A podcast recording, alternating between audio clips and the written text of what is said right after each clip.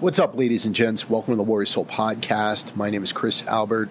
And first off, I want to just apologize to you guys. The audio on this introduction is going to be pretty bad. Uh, I got diagnosed with COVID 19 the other day, and I am stuck here without my microphone. Had to be left at the office, and I'm not allowed to go to the office. But I really wanted to get this interview out to you uh, the interview does not have the crappy audio. I had my microphone when I recorded that.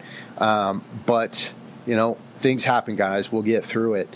This interview is outstanding, though. It's with Mike and Alex from Beaver Fit. If you're not familiar with them, they created those container gyms that you see at places like Camp Pendleton and in different public spaces around the country. Really, really awesome concept. These guys were serving as U.S. naval officers in the riverine units. They were taking small boat patrols up and down the Euphrates River, and they wanted to figure out a way to get a workout. Uh, they just couldn't figure out how and you know fitness had changed so much uh, being in the military it wasn't so much about just how long you could run or how many push-ups you could do it's it's about how much weight you could carry uh, you know how functional are you and they wanted to bring this fitness concept to the rest of the military and they wanted to bring it to the world. So they started developing these container gyms that could go anywhere, and uh, they're killing it right now. They've turned it into a really rapidly growing business. And what I wanted to get into in this interview was the entrepreneurial journey that these guys took. How did they take it from concept to actual idea to actual project to a multi million dollar business? How are they scaling right now? Who are they getting to help them out? What types of people are they seeking? Uh, really awesome conversation here. These guys are super intelligent, super smart, and super great guys. So, with that, let's get into this conversation with Mike and Alex from Beaver Fit. Mike and Alex, welcome to the Warrior Soul podcast. How you guys doing today? Awesome, Chris. Thanks for having us today. Awesome. I've, I've heard a little bit about your company. I've been reading up on it. Can you guys tell us a little bit about Beaver Fit, what you do? uh, that question seems to get harder by the day because uh, our business is always diversifying and expanding. But uh, the, nuts and bolts of it is uh, we make training equipment um, for a variety of different tasks in life. Uh, generally, uh, our product, our company started with um, in the fitness industry or the human performance industry, making training equipment. Uh, and our very first product was actually this container gym that I'm sure we'll get into a little bit later. Um, and then we've diversified, and now we also make uh, tactical training equipment.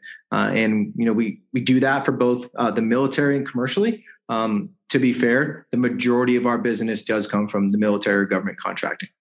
That's awesome. How What's your backgrounds? How'd you guys get into uh, to doing this stuff? Yeah, Mike and I were actually both in the Navy. Um, we we served together. We got in from different paths. Mike's an academy guy. I went through ROTC, uh, but we met up back in 2006 uh, in Virginia Beach when the Navy was standing back up the brown water capability. Right, so the river warfare, all the Vietnam boats that you remember from Mekong Delta. Um, Navy had discontinued that after Vietnam, and then in the early sort of mid 2000s when the Iraq was really sort of the hotspot and the Euphrates and Tigris rivers were pretty important features there. Uh, the Navy decided to get back into that mission. So we were both plank owners uh, of Riverine Squadron One, so the first group to do that since Vietnam. Uh, and so that's where we linked up. And as you can imagine, obviously being a Marine Corps veteran, um, you know that time spent overseas, uh, you know, in an expeditionary environment is is a lot of what has led to some of the mentality and the understanding of what the military needs from a training perspective. Yeah, yeah, no, absolutely, absolutely. I think one of the things that that interests me a lot. I, I was a, a trainer for a long time. Was back when I uh, went to boot camp back in 1999. It was like a, a different world fitness wise, right? So like a lot of us were were doing these long runs, these long humps uh, you know, we are doing crunches and things like that. There wasn't like a lot of weight training added to the equation. Um, but but you look at you know even the way service members are shaped now. You know, you look at Marines or if you look at like Navy SEALs these days, they're all you know a little bit jacked. You know, back in the day, we were all all little skinny bastards, right? There, has been a huge paradigm shift in the last 20 years in the military when it comes to how fitness is treated and how it's understood, who owns it, who, who dictates the policies, the equipment that supports it. And it's really tied to the, the paradigm shift that the military had to go through, right? I mean, you joined in 99. 99 was essentially, I mean, the Cold War was over, but th- that was our most recent conflict, right? And so, I mean, obviously the Gulf War, but that wasn't something that was sustained what we had to to deal with, and we all lived it being in the early 2000s, is that transition to this sort of ever-present expeditionary military, right? Going over in small teams uh, anywhere in the world, moments notice, and then staying there for a long period of time. And I remember at our unit, there was that exact same paradigm shift that we would train. We were probably we were right before we deployed to Iraq, uh, easily in some of the best shape of our lives. And yet, as soon as we were over there, we started to essentially shed that fitness level, right? Like mm-hmm. by the time people got home, uh, they weren't just not as fit as they'd been; they were they were actively probably uh, less capable and shouldn't have been in that deployed environment at the end of one of those long, strenuous deployments. And that obviously, you know, was repeated. Anyone that has served probably has a very similar story. And what's been awesome is the the paradigm shift from hey, fitness is owned by MWR or MCCS, right? It's a recreational thing for dependents. And then the units, if you had a good NCO, that NCO, he'd run you and you do crunches and you do pull ups. Um, but there wasn't a real focus like you have in the world of sport on specifically training your body for certain movements that you're going to see in the field. And that is very much where the military is today, right? So guys getting out today versus guys like us that got out, you know, 15, uh, 16 years ago, that's that's i think the biggest difference is there's a genuine understanding even down to the conventional forces level that fitness is an operational readiness tool that's owned by the uniform side of the house and you're training for specific movements and missions and everything needs to tie to that. It's, it's been a great change. And, and they're even going as far to designate the individual service member as a weapon system uh, which is exciting because now um, they're maintaining uh, that individual as if they're a weapon system and investing in maintainers. Let's call them maintainers, like the the strength and conditioning coaches uh, that used to be at D1 or professional level organizations are getting hired by the military to maintain and train this human weapon system. And then they're building facilities to do so and equipment to do so as well. So, uh, like Alex is saying, the, the mindset has shifted. Uh, and it's pretty exciting to see um, the, the, amount of resources that are going into taking care of what a, lot of folks believe, all the way up to the SecDef, is the most important weapon system, and that's the individual soldier. So, so when you're talking about like a, a shift in in paradigm and and and, and a change in the exercise, what types of exercises are you seeing units doing now? Like, what what, what do typical workouts look like these days? Look, probably the best single example that is top of mind today is the Army's shift from the APFT right to the ACFT. And so they literally changed from what you just said, which is probably what we've been doing since the 50s runs, push ups, pull ups, crunches uh, to now where there's a deadlift, a hex bar deadlift, right? It's a medicine ball throw. It's a knee uh, knee tuck. Um, what else am I missing in that? Um, it's still a two mile run, and then they also do a shuttle. So they test their their kind of long distance cardio via a two mile run, and then they have uh, a 25 meter shuttle where they have to uh, do a heavy carry, a shuffle, and a sled drag. And so the concept there, obviously, is it's trying to map the physical capabilities that you're tested on to specific movements and capabilities that you might need in an overseas or deployed environment, right? So sled drag, that's obvious. I mean, casualty drag, getting people out of the line of fire, uh, moving uh, heavy items logistically like ammo cans back and forth. The Marine Corps has done the same with their CFT, um, their ammo can carry, things like that. So it's it has been literally at the individual tested exercise level, you can map to specific changes that have taken place.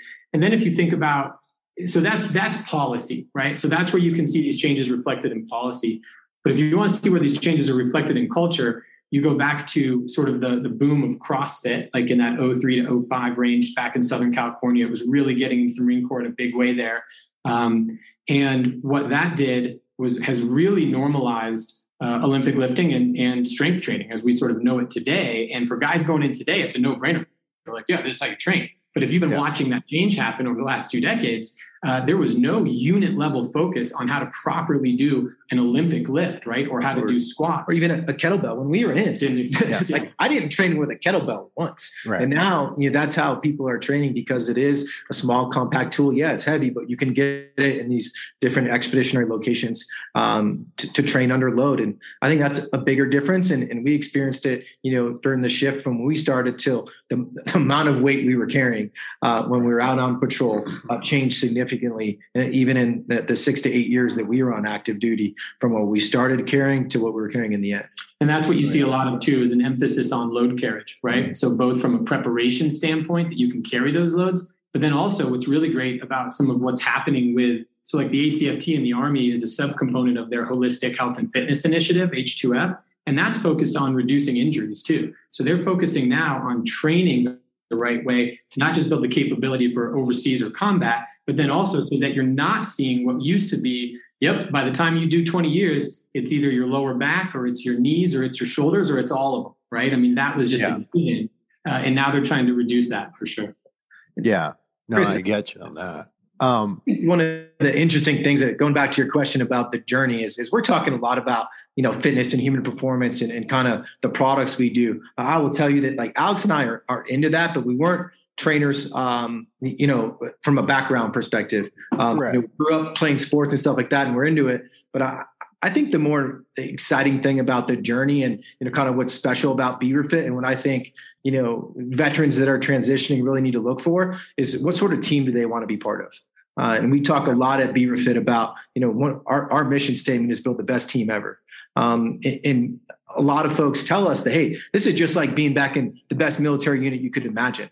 Uh, yeah, maybe we can get rid of dirt bags a little bit easier uh, because we don't have all of the HR restrictions that you would have uh, in the military environment. But uh, I think that when it comes to the journey, uh, the most important thing is is finding your tribe, your team uh, that's going to make a difference for you, and then you know all the other stuff we're talking about with the products and in, in the, the change in the market and stuff like that is is awesome. But when it comes down to it, it's all about the team that you're part of and the team you're building. Well, I definitely want to get into that. I want to take a one step back here and and um, you know when we think about fitness companies that are out there now, right? So you have like Rogue, you got like Elite FTS, you've got a lot of these these, these strength and conditioning companies. You guys saw something, um, and and you know, there's a problem out there, and you solved it in a unique way. What when did you first realize that that you could do this, and and what made you realize that that you could start a business like this? Yeah, that's a good question. Um, we were in the industry, right? So when we got out, we both joined the industry and we're working with another fitness company, um, TRX, the, the, yellow and black bodyweight straps, right? Everybody knows about those. And at the time, uh, that was our initiative. We were trying to get the military to adopt those and use those more. Basically, the same concept, right? Uh, we each had a chance to use them overseas. And I mean, one of the challenges with TRX is they need a degree of training to know how to use the right way. So when we tried to use them overseas, we were like, ah, I don't know how to use this thing. It's not that great. But what it did try to answer was the challenge that we're talking about, right? Is hey, here's a piece of individual kit that you can take down range, and it becomes this accountability tool for the operational side of the house. For example, when I was in Ramadi for most of 2007, there was one major fitness center on base, right? Very MWR style fitness center had your dumbbells and it had all your typical guys that were in there in the mirror just doing their dumbbell curls all day. And for everyone else that was actually on an op tempo and running patrols, that really wasn't an accessible training center.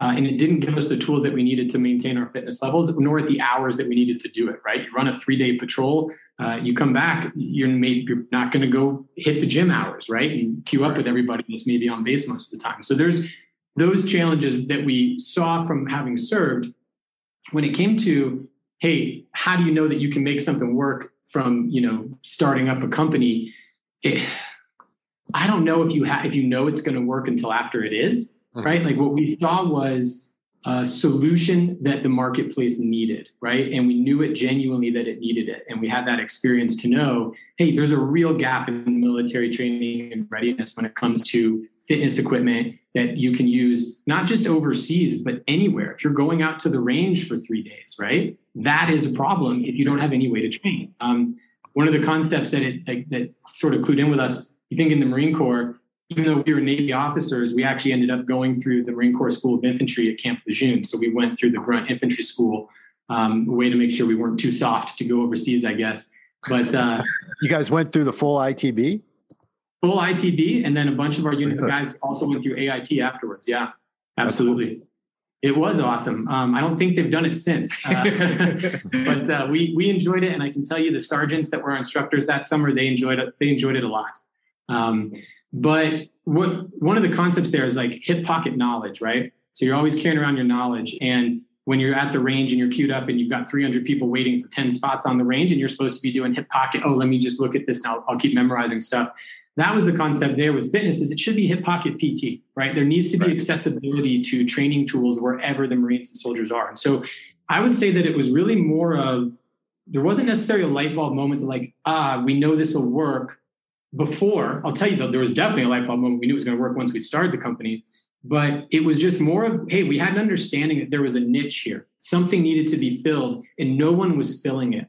And you you just referenced in your question you you mentioned rogue or Elite FTS and there's plenty of great fitness companies out there in this country. There really are.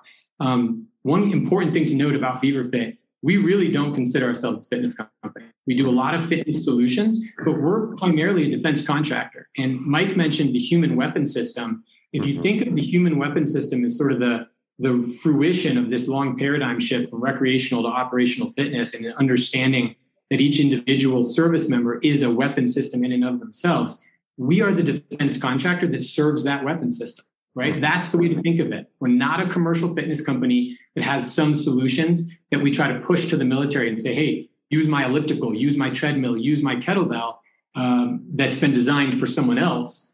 We're sitting here looking at the military's requirements and listening to those and divine, designing solutions for that. And that's where you've seen in our product lines outside of fitness, we have a robust product line that we call the special operations equipment. That is for other mission essential training tasks that you need expeditionary fitness equipment or more updated agile equipment to do. So, from method of entry or breaching training, uh, CQB, CQC, um, air delivery, right, getting out of aircraft, um, rappelling, uh, urban conflict, any of those types of uh, mission essential tasks that you need to train to, as all of us know, having been through there, there wasn't great tools to train for those. It was a lot of you know plywood and frame structures from the 80s that we were all using. Um, that's been another area that that we've really tried to focus on and say, hey, we're going to grow that. Um, and there's a couple more examples I don't want to get yeah. too into, but that's the real difference between us and normal fitness companies is we're not we're not a fitness company. We're looking for military requirements and then we're filling them. Gotcha. Gotcha. I do think yeah. it is important, and when you're starting any company, to have a good product market fit. Yeah. Um, and I do think we had that from day one. Uh, we were very familiar with the industry. We were our own customers. We knew there was a gap for expeditionary fitness solutions. We were filling that at TRX, but it, it wasn't quite meeting the mark. And I'll tell you, we, we saw our partners in the UK, uh, where Beaverfit started, had a, a concept around this container gym and then a smaller foot locker like solution we called the tactical gym box and, and, it was a light bulb moment. We we knew that people were chucking equipment in containers and sending them down range but by no means was it in the formal manner that it was coming together in this um, performance locker container gym concept. Um, and, and, that was immediate. We knew it. And then like alex was saying from there we really pride ourselves in letting the market drive uh, our innovation and our other solutions that we're bringing to bringing to our customers. If you slow down and listen to your customers they will show you the path uh, when it right. comes to your product right yeah no i i definitely hear you on that and i think that's something you have to do if you're if you're in any business um, with so so what was the initial idea and, and and was that a pivot to go toward toward other things outside of fitness or was it more like we're going to create these solutions and then the pivot was more toward fitness. Yeah. Uh, uh so we we definitely started as uh, that container gym company. Um, that was our initial product. We were, we are honestly, uh, we had one product, uh, I guess two. We had the container gym and then this smaller footlocker, uh, like gym box product. Um, and then from there, we built up the team and the capabilities to supply that product. And then, like I was saying, we just listened to the market. Uh, honestly, uh, one of the innovations was um, because of the type of money that the military could use to buy certain products, um, they couldn't buy fitness equipment with operational funding. We said, cool, uh, let's put a, a, breaching door on the side of the locker. And now you have a mission essential task to do forcible entry training. And mm-hmm. we combine that with a squat rack and other functional training equipment. And then from there, we just kept listening. Everyone's like, oh, wow, you guys do, um, you know, container gyms. We need a tower. Can you guys do, build us a rappel tower? And, and we were just in the business, uh, to be honest with you, Chris, of saying yes uh, and, and saying yes to just about anything. And then slowing down a little bit understanding what those requirements were and taking people through requirements based design process. And then like i said being lucky to have a kick-ass team that stands behind us. And when we did say yes we have engineers and fabricators and folks like that that can bring these crazy ideas that customers have uh, to life. And then every once in a while one of them sticks and then it, go, it becomes a standard product and then we produce that at scale that's awesome that's awesome you know scaling takes people, like you mentioned before. Um, what are you what are you looking for when you're trying to bring people on your team? Like, um, and and how many people have you had to bring on, and and was it tough for you at first? No, the, another really good question. We um, initially the whole first year it was just Mike and myself, right? Uh, we then hired our first team member right into year two, and he ended up being a former Marine right? And that wasn't by accident. We were looking for a veteran candidate. Today, we have right around 100 team members here in North America. And of that number, it's about 80% veterans, right? Or a military or a military spouse, fire services. I mean, other people from the tactical communities or service communities, people that wear a uniform, right? Um, so that would be the starting place. When you say, what do you look for in a team member? There's a couple key macro factors that we thought would, would give us the right type of team member. Veteran background is number one. We have a strong preference and bias towards hiring veterans. We really do. Um, we do look for people with a team sports background as well. Um, you know, veteran sort of supplies a little bit of that. When you combine the two, it's great. If you've been sweating and grinding with other people in a team sport environment from your childhood on, you understand what it takes to be a team member in an office, in a manufacturing center, uh, on a sales team, right? That it's about sharing and it's all about winning at the end of the day, right? Like you're just trying to win that game. Uh, it doesn't matter who gets the individual glory. But you know, it's important to note when you talk about veteran hiring, you know, the one misnomer on that is that um, you know we all know that every one of us served left and right with you had dirtbags at your unit, right? Like you did, right. just guys that didn't get it done. So the word veteran is not a magical word that means you're squared away, ready to go. The upside is, is having served ourselves, you generally can sort through the chaff pretty quickly, right? Right. Um, 60 second conversation, you can tell if someone's sort of BSing you about what they did or who they are or what their reputation was like with their team. Um, so it's not like it's a magic word, but when it comes to people that are willing to like show up earlier than they're supposed to show up and work hard all day and get the mission done no matter what, the thing that stunned me the most with my own transition out was it literally felt like civilians were standing still and that we were sort of running circles around them. And it's always been hard to put a finger on what sort of intangible that civilians are missing, but a lot of them are missing it. And it's something about the experience that you have in the military that just teaches you how to give max effort to get to the, the end mission state and to work well with your team. So there's that's what we're looking for. It's people that are, are team players. You know, a couple other key things. No ego, right? Like we can't stand ego. There's a lot of that in the commercial world that's unnecessary. That stems from I think people's personal insecurities. Uh, if you've been in a locker room your whole life, or you've been uh, in the military, there's not a lot of room for that. You get, you know, hemmed up real quick uh, from other people because pretty much people are, you know, there's always going to be someone better than you. Um, so th- those are generally some of the top level ca- uh, character traits that we look for. That's awesome. That's awesome. Where are you guys located? Yeah, we are in the Reno area, Reno, Nevada. So northern Nevada. Um, we've got all of our manufacturing uh, in Reno and then an office in Verdi, which is another part of northern Nevada. That's cool. That's cool. And and what's the next year look like for you and and where do you guys see yourselves in the next five years yeah, I think it's interesting that we talked a lot about this paradigm shift, um, specifically in the military, and about this human weapon system. And Alex mentioned it, but you know, uh, our strategy is to be the defense contractor for the human weapon system. In the same way that Lockheed and Boeing are for aircraft and ships, we want to be that uh, for this human weapon system. So that means, um, you know, kind of surrounding that weapon system with the equipment and facilities that it's going to take to optimize them uh, for resiliency and lethality. Um, so, so that is under any mission, essential task. So in the military, that's our, our clear vision and strategy. Uh, outside the military, we really focus on outdoor training. So when we look talking to commercial um, gyms or consumers, um, we want to provide equipment that um, gives them the capability to train outside uh, in you know whether we have our our shred shed or our shelters or even if we look at our smallest accessories like a medicine ball or a kettlebell those are specifically designed for outdoor training. We have a uv additive in our medicine ball and it's made with a pvc outer shell. So you can leave that thing outside train your heart out and not worry about it like a leather, leather medicine ball that might rot or you know from the rain and the moisture outside. So two things defense contractor for the human weapon system in the military space and the leaders in outdoor and mobile training in the commercial and consumer space. That's awesome. What uh what is something that you wished you knew at the beginning of this journey that you know now? Oh man i don't know if you can boil that down to just one thing. Um oh geez there's a lot of that. I would say one of the things that I, it's not so much that I wish I knew now, it's that I realized was a valuable thing that we didn't even know we were doing. And part of that is to just keep your head down and keep moving forward, right? Like if you know you've got a good idea, um, you can't wait till the situation's perfect. You can't wait till you've got all your money saved up in the bank account so you can take a leap for something. Like if the door of opportunity is open, you got to go through it. That, that's very much something that I, I think we've learned over the last eight, eight years that we've been doing this uh, and is, is, definitely something that we uh, still take to heart now today.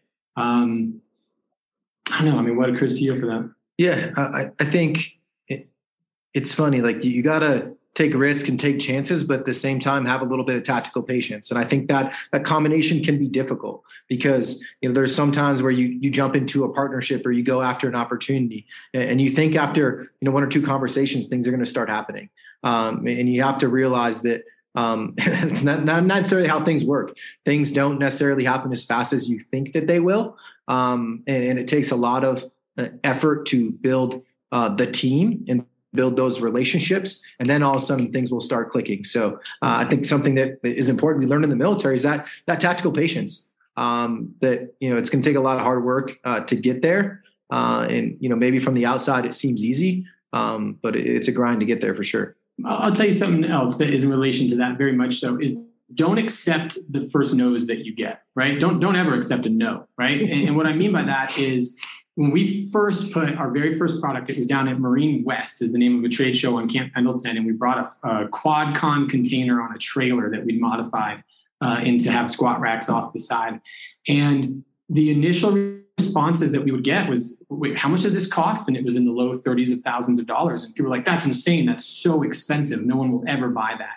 And we didn't listen to that because we knew that the value was there. And if you fast forward eight years to today, we've done over 3,000 container gyms to the US military. Uh, the Army has been trying to purchase them down to the company level. The Marine Corps has the same initiative, right? So every 200 soldiers or Marines get their own container gym. It's essentially the, the concept there.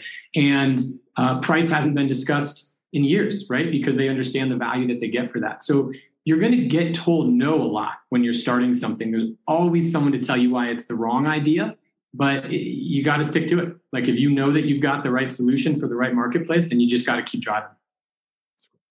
It's cool.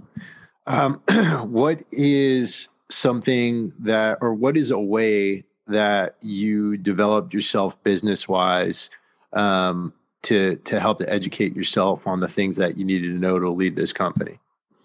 Mm, through failure? No, no. It, I think that uh, for each of us, we always do have a thirst for learning, and it goes back to the military, like lessons learned and after action. Like we never think we did anything perfect. We're always very critical of the things that we've done in the past and looking for ways to do it better. So uh, I, I, would no shit. We learn through experience. We I think each have a thirst for knowledge, and we'll be researching different things. Um, it, I'm not saying it's sad to say. I'll be honest. Like I don't think either of us have like real mentors that showed us the way. Uh, it's more through um, those after action reports, talking about lessons learned, and, and always looking for different ways to go after a problem. Yeah, I'll, I'll, give you an example. When we started at Riverine, um, it was very much a startup, right? It didn't exist. And so they were actually bringing back, I mean, old dudes from Vietnam that were showing up to try to give some, you know, TTPs to us, uh, which is funny. I look forward to being one of those old guys at some point the next, next time the Navy decides it's a relevant mission. But because uh, of course they've disbanded it since and no longer have that mission capability. But um, what we had to do at that point was we set up all of our own SOPs and TTPs, right? And one very specific example of that is when we were in theater, they gave you training for, hey, this is the type of IED threat that you're going to face. And in a riverine environment, it's generally going to be a riverbank IED that's going to just sort of shoot projectiles at you, you know, nails and ball bearings and whatnot. Uh, but then as soon as we got there, and as anyone who spent multiple tours over there knows, um, uh, tactics changed, right? The insurgents' tactics changed a lot. And we encountered a waterborne IED on one of our very first patrols. So some, uh, it was actually a propane tank that had been cut open with a bunch of HME put into it and then welded shut. And then it was on one of those fishing lines that the fishermen put across the rivers or canals and then was sunk about as far as it could go in the river. And it was wired for command det. So there was a dude sitting in a house with his copper wire that was going to try to blow that thing right when our boats went over it. So we'd never trained to that TTP. Um, fortunately, we had Apaches with us the day that happened that were running low over the river in front of us, and they scared the trigger man off. Um, if you've ever been low on the ground when an Apache's coming towards you and you're a bad guy, I could see why you'd run away. Uh, it's a pretty motivating airframe. But the what we had to do from that point on is we, as soon as we got back to the to our tents, right back on Camp Ramadi, is it was okay. Shit, that was a waterborne IED. So what are we going to do if we hit one of those? We were lucky today. What about next time?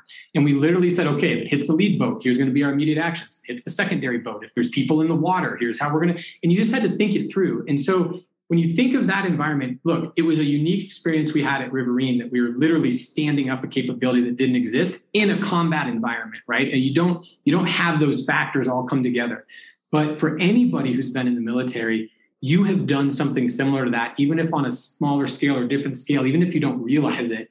It is those skills of how to systematically like break down a problem set, right? And and say, okay, this hasn't been done before. What's the most efficient way to do this? And then you come up with an SOP, and then you then you go execute it, and you realize, ah, that wasn't the most efficient way. Let me adjust it, right? It's like any AAR that you do that Mike's talking about. The first thing you do in that sort of hot wash debrief is you don't talk about what went right. You talk about what went wrong and so right. you're constantly your own biggest critic, but from a positive standpoint of always like, okay, how do I move forward from this? How do I not make that mistake again going forward? Um, I think the, the cool thing about being veterans and, and the advantage that we have uh, is in the military, um, when you screw something up or you have an SOP or a TTP, uh, standard operating procedure, uh, training tactics and procedures that wasn't quite right, it's a life or death situation in business. Um, we're, I think just have, money. Yeah, yeah, we have a we have a lot more risk tolerance than yeah. most folks because we're like, hey, what's the worst thing that can happen? Is someone going to die? Nope. Okay, cool. Yeah. Let's go after that contract. Let's develop that new product. And, and that's how you have to learn. You have to learn. We say send it or full send. We say that all the time in here. Hey, full send. Let's try it. Uh, and you know what? We're never going to learn anything or move forward if we don't send it and give it a shot. That's cool. That's cool. What's something you wish I've asked you that I haven't asked you yet? I mean, I think an important question for people to ask themselves when they're looking, Mike mentioned this earlier, is when you think about what type of team you want to be on or what you want to do with the transition out of the military, is, and maybe that would be the question, Chris, is, is hey, talking about like your transitions out, right? But I think what everyone needs to understand, it doesn't matter if you're a kid today getting out in your 20s uh, or if you were a kid 15 years ago in your 20s getting out. Um, transition is hard like the, the getting out of the military is not easy, um, but it is doable. It's survivable. Countless people have gone through it before you, and they're out there in the business world. Many of them ready to lend a helping hand, right? Um, and knowing that that challenge is not unique, you will be out there uh, as a recently separated service member, and you're going to feel like a fish out of water. I, I, remember getting picked up for a job interview at the airport in San Francisco uh, by the, the CEO's executive assistant and I still had my like three day bag with me, right? Like just my uh, tactical backpack that had my blood type and my last four of my socials, the same one I used overseas. And uh, maybe it was a little bit of like a, a comfort blanket that I kept with me for years because I finally stopped using it. But I was a fish out of water, and you feel that way for a long time. But use that to your advantage, right? Like you're you have a different way of thinking and solving problems than the vast majority of your peers out there, and say you were in the military for five years and you look at all of your high school classmates or college classmates that already have jobs, they're already established, and you feel like you're behind. Uh, you are behind for one moment because as soon as you get traction somewhere, you're going to race past those people. And, and you've got to believe in that. Like the skill set that you've built in the military is incredibly valuable in the private sector. Um, and you just got to stick to that. Don't try to imitate what it looks like everybody else is doing. Go back to you, what you know. So here's an example. I remember one of the biggest tools I've used for a long time is uh, SMEAC, right? Mm-hmm. Situation, yep. mission, execution, admin, logistics, command, and signal. I mean, the five paragraph op order. It's an incredibly efficient way to analyze a problem and come up with an executable solution that you can communicate to other people, right? I mean, it's just that's a tool that people have that they don't even know they have. Your counterparts, they've never been trained to do anything like that. So you're already going to be a clearer thinker that knows how to get from problem to solution. Um, yeah. I think for me, it's, uh, you know, what do you do for fun? Because, you know, we're, we're not, and as much as we talk about BeaverFit, I don't think that's what defines Alex and I. Um, we're passionate about our families and, you know, we're kind of ski bums at heart. We like to be outdoors and do stuff. And I think uh, as veterans that are transitioning, uh, sometimes don't focus on what your job's going to be. Focus on what you do for fun. Uh, focus on yourself and, and understanding um, what those passions are for you in life, and not always about um, defining the success of a transition about what you're doing in your job or or whether or not you know you're happy in that job. If you focus on what you do for fun, like I really do think other things are going to fall into place, um, you know, on their own, and you are going to land, you know, with a, a team and a tribe um, that you know honestly makes you happy and, and allows you to enjoy life. So um, that's the one question that we always ask people, even in interviews. Say, what do you do for fun? If you have the day by yourself, what are you going to do uh, to enjoy that? That's awesome. That's awesome. It's a great way of looking at things. That's a great interview question. Um, well, guys, I, I really appreciate everything you guys are talking about here. Um, where can people find out more about Beaver Fit? Are you guys looking for people? How how how can my audience help you guys right now?